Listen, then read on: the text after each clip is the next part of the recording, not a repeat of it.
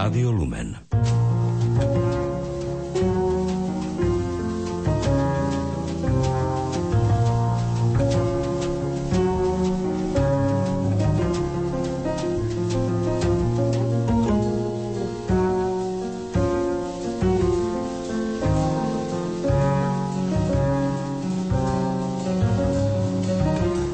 Pamätáte si 17. november v roku 1989? Ja som ho vnímala len skrz televízne vysielanie. Bolo mi jasné, že sa deje niečo vážne, no vtedy som tomu nerozumela ani tak trošku, ako tomu rozumiem teraz. Poznáte život dnešných mladých ľudí? Rovesníkov tých, ktorí kedysi šli na námestia a vlastne šli na trh doslova s vlastnou kožou. Spoznala som študentku Barboru Voňkovú, mladú prešovčanku. Momentálne študuje na univerzite v Kolíne nad Rínom na magisterskom stupni v odboroch Corporate Development a Marketing. Do Nemecka sa dostala vďaka štipendijnému programu manželov Mumertových, ktorí každoročne podporujú talentovaných študentov zo strednej a východnej Európy. Vypočujte si rozprávanie študentky, ktorá naplno využila možnosti dnešnej doby. Ako rozmýšľa dnešná vysokoškoláčka, ako vníma cudzie kultúry, ako sa im prispôsobila, či skôr ako sa prispôsobila spolupráci s ľuďmi z iných krajín. A chcete vedieť, aká bola reakcia tých, ktorí si to štrnganie na námestiach pamätajú? Reakcia jej rodičov? Počúvajte rozprávanie mladej ambicioznej dámy Barbory Voňkovej, ktoré pre vás do dnešného vysielania pripravil tým, hudobná redaktorka Diana Rauchová, technik Marek Rimovci a moderátorka Lucia Vaľová.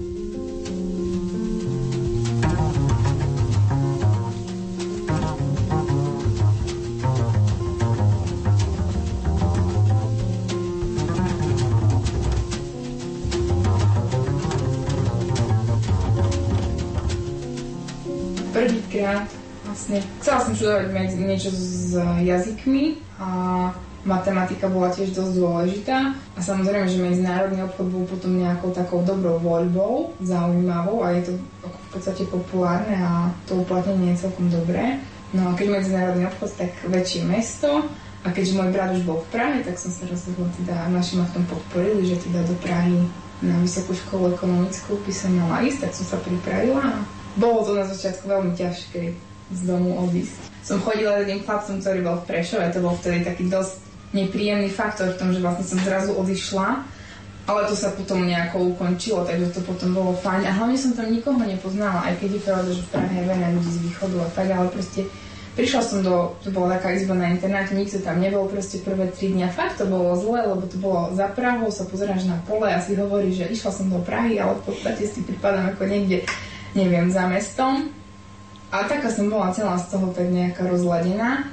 Ale potom som sa dostala do jednej študentskej organizácie a nejako aj so spolužiakmi sme sa začali viac baviť a potom to už bolo... A čo robí tá študentská organizácia? To je najväčšia študentská organizácia na svete, volá sa ISEC a mhm. robí zahraničné stáže hlavne. A tam som šla kvôli tomu, že to propagovali, ako môžeš so zahraničnými študentmi byť v kontakte.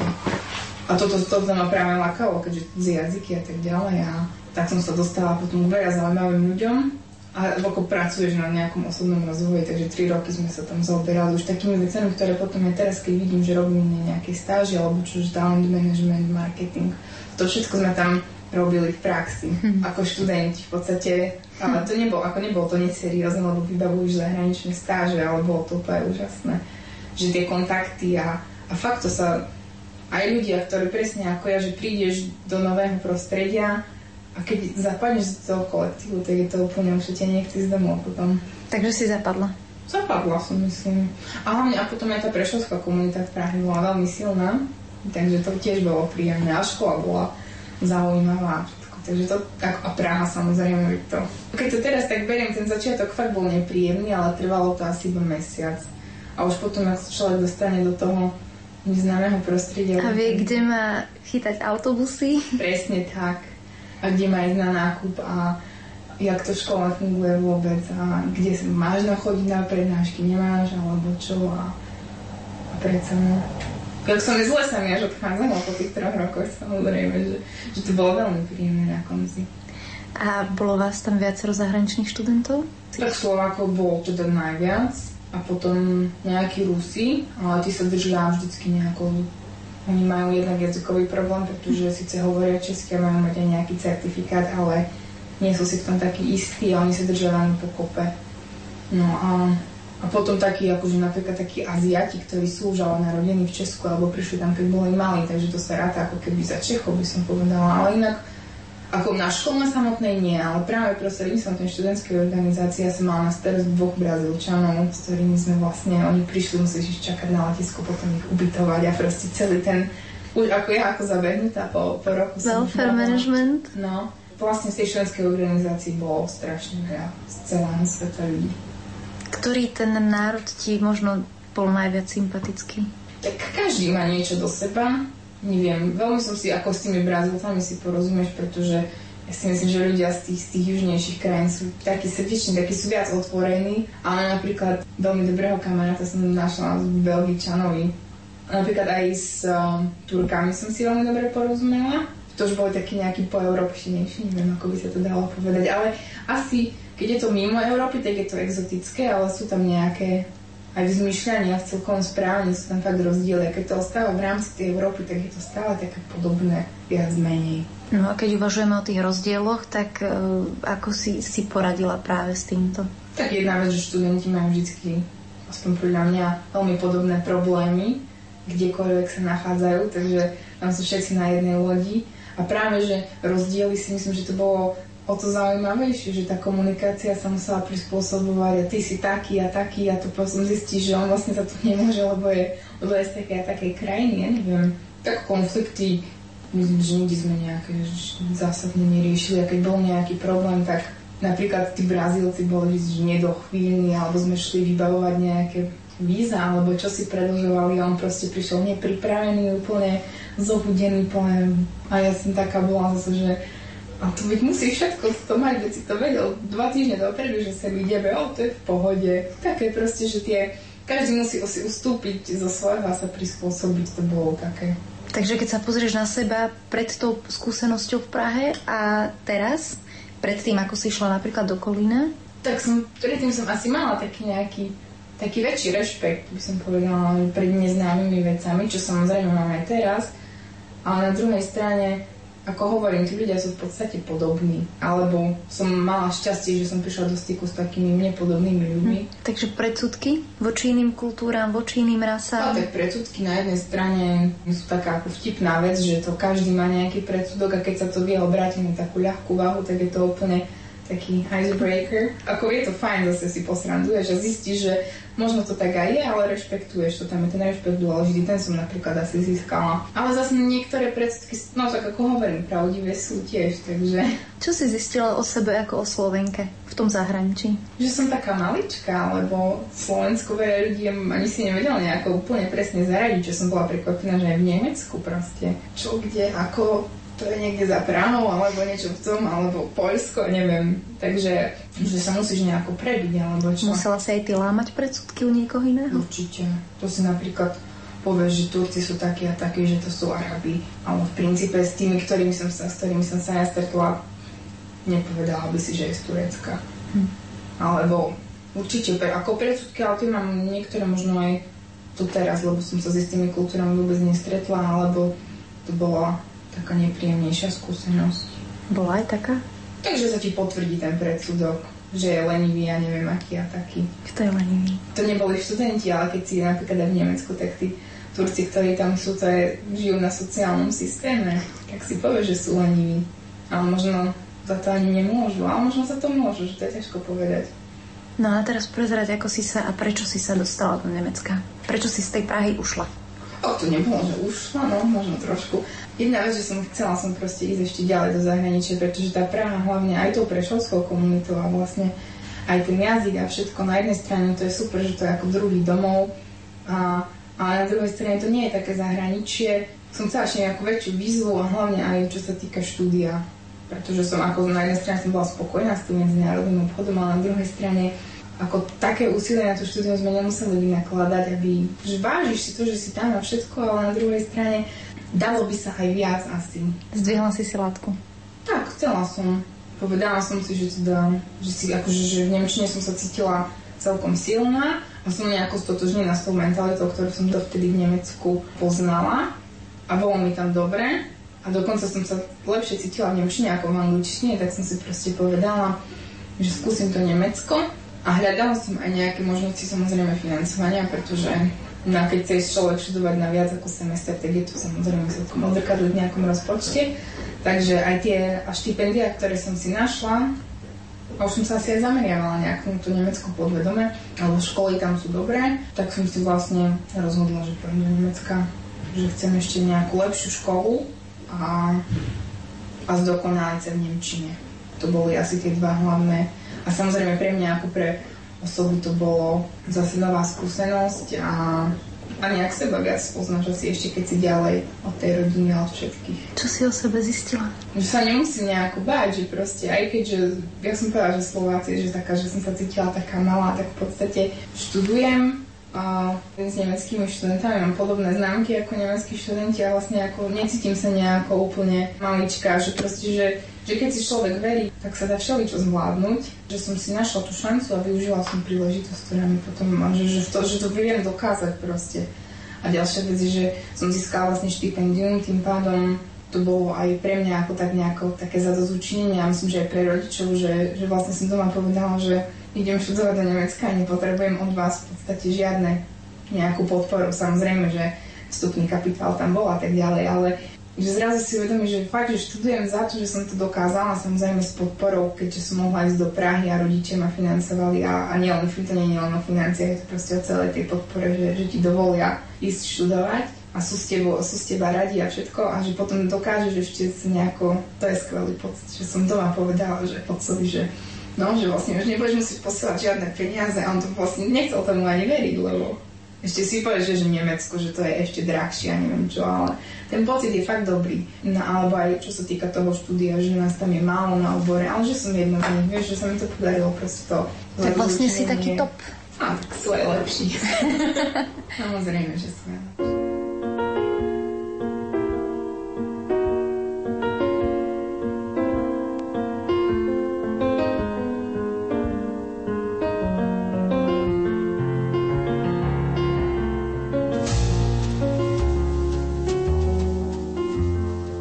Môžeme povedať, ako to vyzerá s tými financiami teda? Vlastne sa tá nadácia snaží, aby sme nepracovali, aby sme nemuseli pracovať počas štúdia, pretože toto je to isté v Nemecku ako u nás, že sú ľudia, ktorí sú financovaní cez rôzne štipendia, aj samotní Nemci a musia pracovať popri škole. Tak toto oni sa snažia, aby sme my nemuseli.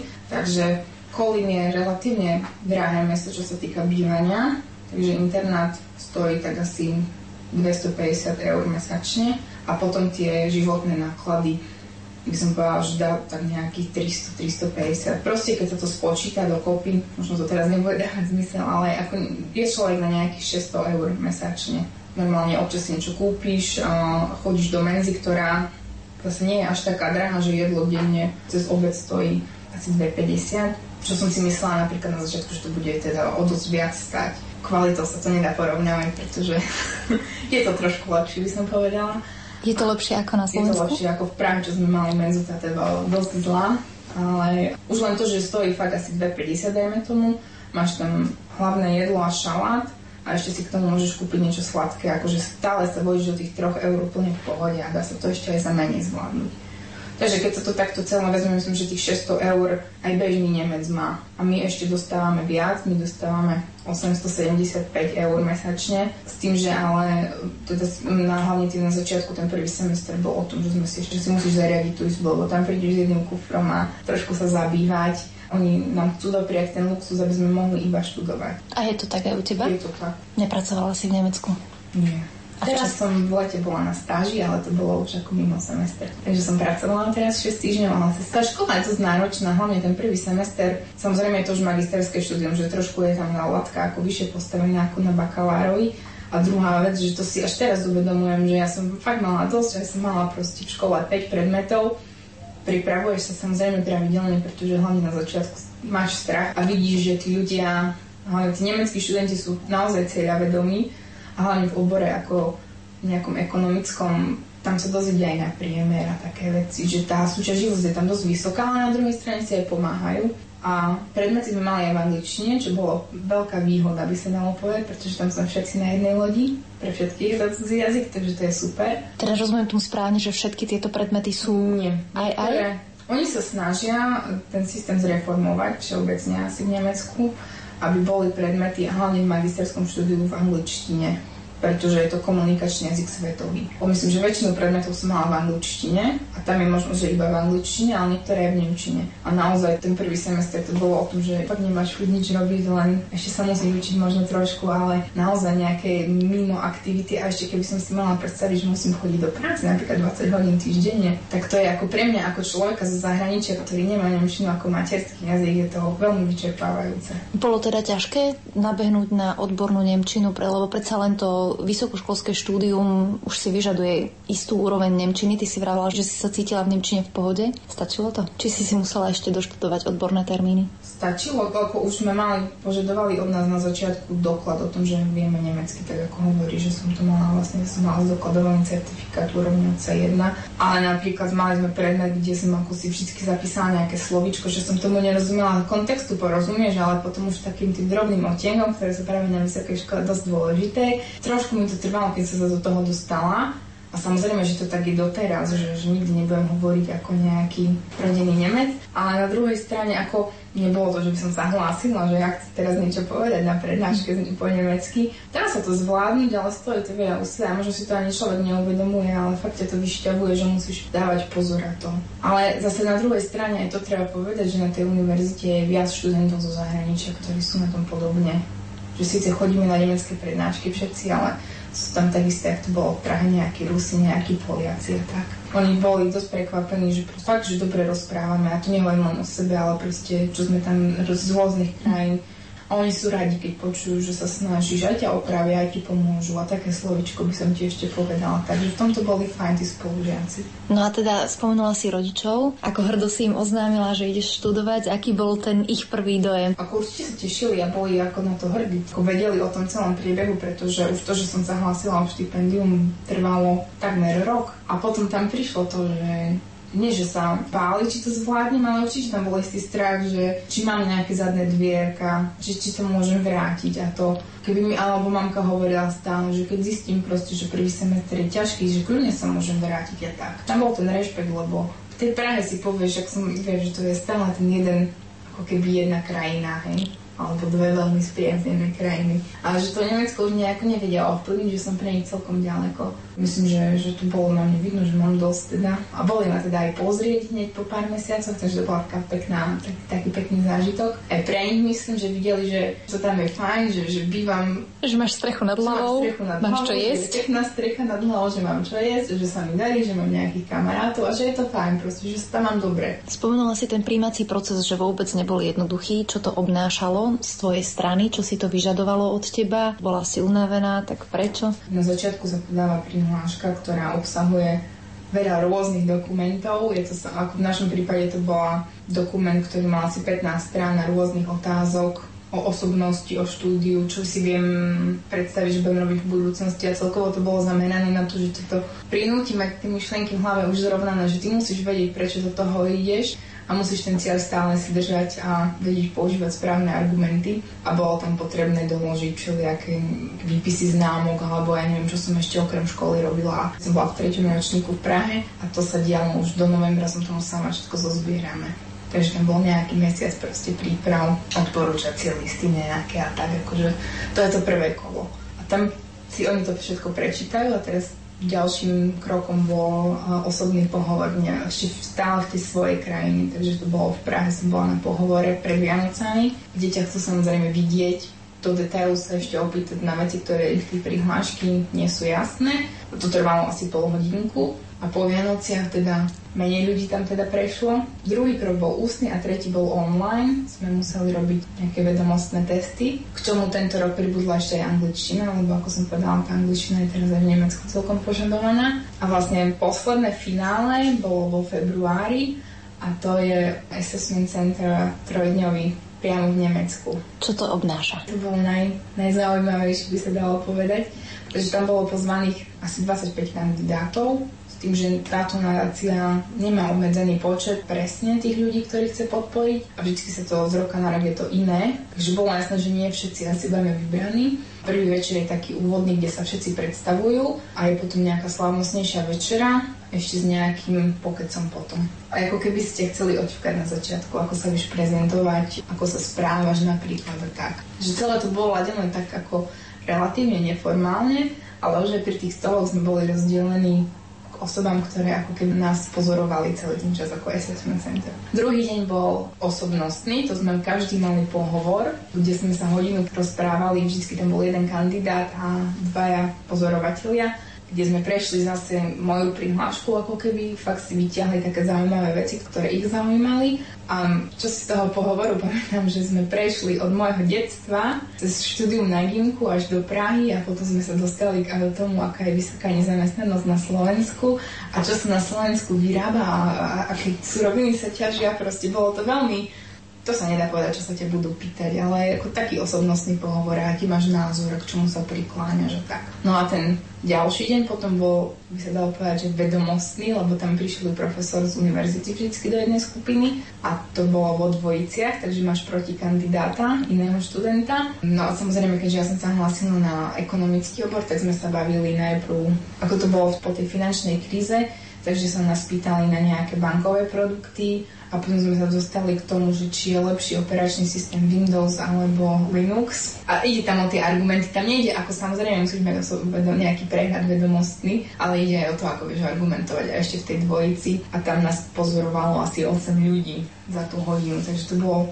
také dosť náročné. Takže to vlastne prvý deň je taký predstavovací, druhý bol osobnostný, tretí bol ten vedomostný a na konci ešte sme mali tímovú aktivitu, aby si aby videli, ako, ako ľudia reagujú v skupine, keď sme mali tiež nejakú úlohu za hodinu vyriešiť. No a za tie tri dni sme mali všetci celkom dosť a večer v ten tretí deň sa oznámia výsledky, že koho vyberú a koho nie. Pamätáš si ten pocit? Ja som bola celkom spokojná, ak som tam bola tie 3 dní. Nejako som nemala taký pocit, že som to úplne pokazila alebo niečo proste. Jedno z tých aktivít, ale na druhej strane som si hovorila, že jak som napríklad bolo v ten pohovor vo dvojici, ten môj protikandidát bol podľa mňa úplná hviezda, že som sa pri ňom cítila nie si si istá, že, že či to bolo dostatočne dobré, tak som si hovorila, že dostanem to, nedostanem to, uvidíme ale som spokojná. Pamätám si ten pocit, že som si že keď som to nedostala, že by som bola dosť taká, vieš, že už si tam fakt 3 dní strávila v tom Nemecku, fakt medzi tými asi najlepšími z toho ročníka. A keď by mi tam povedal, že nie, tak to počiatočné sklamanie by bolo veľmi veľké. Vtedy, ak povedal, že áno, tak to, to ti spadne kameň zo srdca. Ale na druhej strane, už hneď v tom, jak nás vybrali, proste tých nás bolo vtedy 15, myslím, čo nás vybrala z tých 25 a už tam začali, že toto musíte spraviť, toto, toto, toto, že zase ti prídu, že raduješ sa a všetko, ale už tam zase vieš mať iné povinnosti s tým spojené. Že to nie je také, že odcestujem domov a bola som, mohla by si sa na to aj tak pozrieť, nevyberú ma, vyskúšala som si to, bolo to zaujímavé, ale už mám no. pokoj. A nám to vtedy začalo. Takže to bolo také, že hurá a zase povinnosti. A ten tvoj protikandidát? O, tak toho tiež vybrali a to, z toho sa stal môj veľmi dobrý kamarát, je to Poliak on študuje niečo iné, študuje národohospodárstvo a je to fakt hlava, on má lepší priemer ako nemeckí študenti, takže... No ale o Nemcoch sa hovorí, že ani nemajú ten školský systém taký dobrý, ani u nich to vzdelanie nemá takú prestíž ako u nás možno neprikladajú tomu vzdelaniu alebo tomu priebežnému vzdelávaniu taký význam ako možno my, že u nás je samozrejme, že po základnej škole sa ide na nejakú školu s maturitou, potom je tendencia ísť na vysokú školu, u nich je to menej takto. To asi záleží od toho študijného oboru, lebo to, čo vidím ja, tak to sú ľudia naozaj, ktorí, ktorí majú sú vedomí a už asi väčšina je samozrejme asi z gymnázia, že už od toho gymnázia proste, že vedia, kam ďalej pôjdu a oni, ako všeobecne som povedala, že ako v tých ekonomických oboroch je to trošku iné, že tam sa človek a nie že ponáhľa s tým, aby dokončil školu, ale proste vie, že nastúpiš do pracovného života a už tá škola ťa na to pripraví a nemáš, nie že sa tam držiavať, ale proste samozrejme, že aj v ekonomických odboroch môžeš pôsobiť ďalej na akademickej pôde, ale že tí ľudia zvyčajne vedia, že budú v takej a v takej firme by chceli pracovať a, a že po tých 5 rokoch štúdia idú ako sa zapájať do pracovného procesu, kdežto v ostatných, ako čo je môj pocit, je, že oni sa všeobecne nejak neponáhľajú so štúdiom že môže kľudne 10 rokov študovať. Samozrejme aj u nás sú tie prípady, ale tam mi to príde, že tam je to také bežnejšie, že si vlastne to štúdium natiahnu a a tí, ktorí sa už rozhodnú, že idú študovať, tak si ešte zoberú veľa času na rozmyslenie, či toto chcem, alebo napríklad po roku zistí, že mm, tak to ma nebaví, tak ešte vyskúšam toto a mohol by som ešte toto to mi príde, že, on, že my sa tu viac, ako keby viac si uvedomujeme, že to vzdelanie nám otvorí dvere a fakt sa, nie že sa ponáhľaš cez tú školu, ale vieš, že proste študuješ 5 rokov a vieš, že po 5 rokoch pôjdeš pracovať. A tam sa to nejako tak stráti. Ale zase by som povedala, že ako hovorím, v tom ekonomickom je to iné. A napríklad tá právnici a tak. A je tam pravda, že oni majú iný školský systém, a že nie každý má maturitu, že tá maturita je tam trošku prestižnejšia, možno z nášho pohľadu, ale na druhej strane nedá sa to úplne porovnať, lebo ten školský systém je iný. Takže čo teraz čaká teba? Mám za sebou prvý rok, teraz ma čaká vlastne posledný semester s predmetmi v škole, potom ma čaká semester spojený s praxou, takže budem 5 mesiacov v nejakej firme pracovať a posledný semester, teda 5. magisterský, bude písanie diplomovej práce. Už máš nejakú predstavu, v akej firme a akú prácu a ako to bude vyzerať? Tak, Trošku sa mi to teraz po lete asi nejako upresnilo, pretože som pracovala vo firme, ktorá sa zoberá marketingom a event managementom, kde som zistila, že to je úplne skvelé. A na druhej strane to zase nemá až toľko spojené s mojim štúdiom, že by som ešte mohla sa v nejakom inom obore tú prax využiť, takže rozmýšľam, že tú prax by som chcela absolvovať nejakej asi väčšej firme mm, na oddelení ľudských zdrojov napríklad, alebo niečo také, aby som si teda ujasnila, že kde sa budem potom uchádzať o prácu, v akom obore, či to bude marketing marketing, alebo či to budú nejaké ľudské zdroje tak. Budeš sa teda uchádzať o prácu v Nemecku, či na Slovensku, či kde? No na Slovensku, respektíve niekde v krajine strednej alebo východnej Európy kvôli tomu, že to štipendium je spojené s návratom domov. Aká je tam časová viazanosť? 3 roky. Vlastne my každý, každý semester píšeme uh, správu o tom, že ako študujeme, ako sa nám darí a v tomto budeme pokračovať 3 roky po skončení školy. By som mala 3 roky pôsobiť niekde. Asi ideálne vo svojej domovskej krajine, čo je v mojom prípade ťažko povedať, že čo to presne je, keďže to štúdium mám, som neabsolvovala na Slovensku. Nebudem ostávať v Nemecku, budem sa vrácať smerom domov. A ktorú krajinu teda považuješ po tých rokoch v dvoch rôznych zahraničných krajinách za svoj domov? Tak ako domov je stále, prečo to som asi zle formulovala, domov je Slovensko, ale na druhej strane aj, aj tá Praha, česká mentalita, polovica mojej rodiny je z Českej republiky, takže to je nejaký rozdiel medzi tým nerobím. A viem si predstaviť, že by som sa vrátila do Prahy, Viem si to predstaviť možno aj v Prešove, alebo v Košiciach, dajme tu, alebo v Bratislave. Ale na ďalšej strane si hovorím zase, že možno aj také Polsko alebo, ja neviem, Maďarsko by neboli zle. Ale otázne je, že ako tam človek vystačí s tým jazykom cudzím, ale zase keď uh, by som pracovala v nejakej väčšej firme, tak si myslím, že to, že to práve nemusí byť problém. A nejako ešte nemám so sebou nejakou sama usporiadané, či sa chcem úplne vrátiť domov, alebo chcem ešte spoznať nejakú inú krajinu.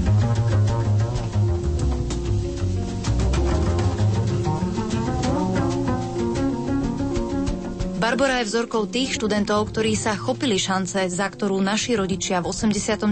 na námestiach štrngali kľúčmi. A je rozhodnutá ich nesklamať.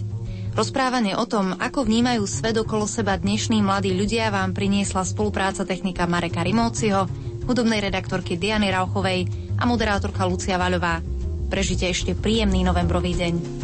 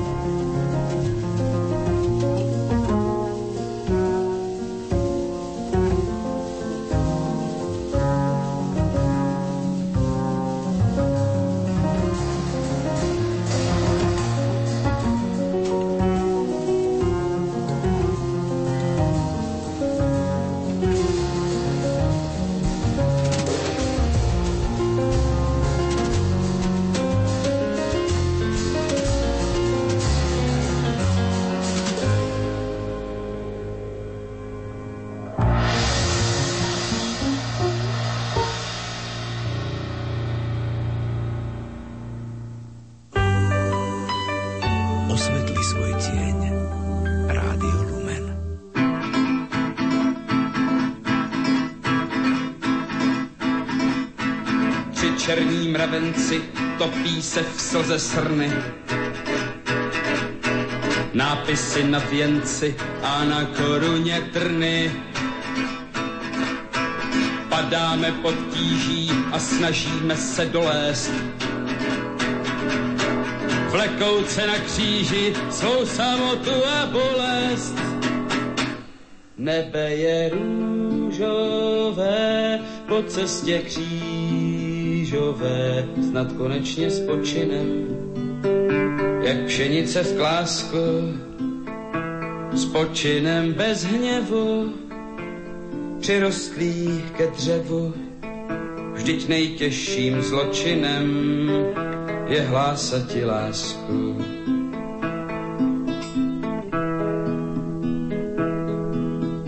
Vezem se v kočáře, ve kterém přežijeme.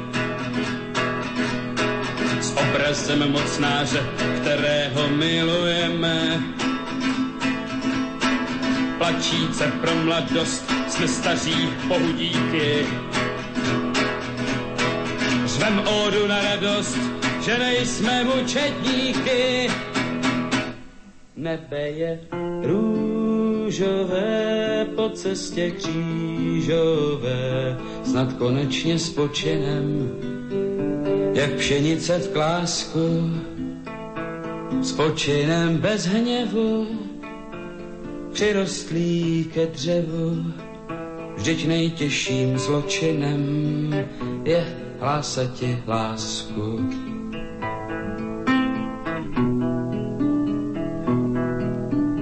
Dosněla devátá a končí komedie. Místo Piláta svět si dnes ruce je. Sám kříž si zhotový a sám si hřebichová. A král je křížový, hraje se osudová. Nebe je růžové po cestě křížové, snad konečně spočinem, jak pšenice v klásku, spočinem bez hněvu, přirostlý ke dřevu, vždyť nejtěžším zločinem je hlásati lásku. Lumenáda s rádiom Lumen. 9 hodín 33 minút, milí priatelia. Vo štvrtok 17. novembra počúvate Lumenádu s Janou Verešovou.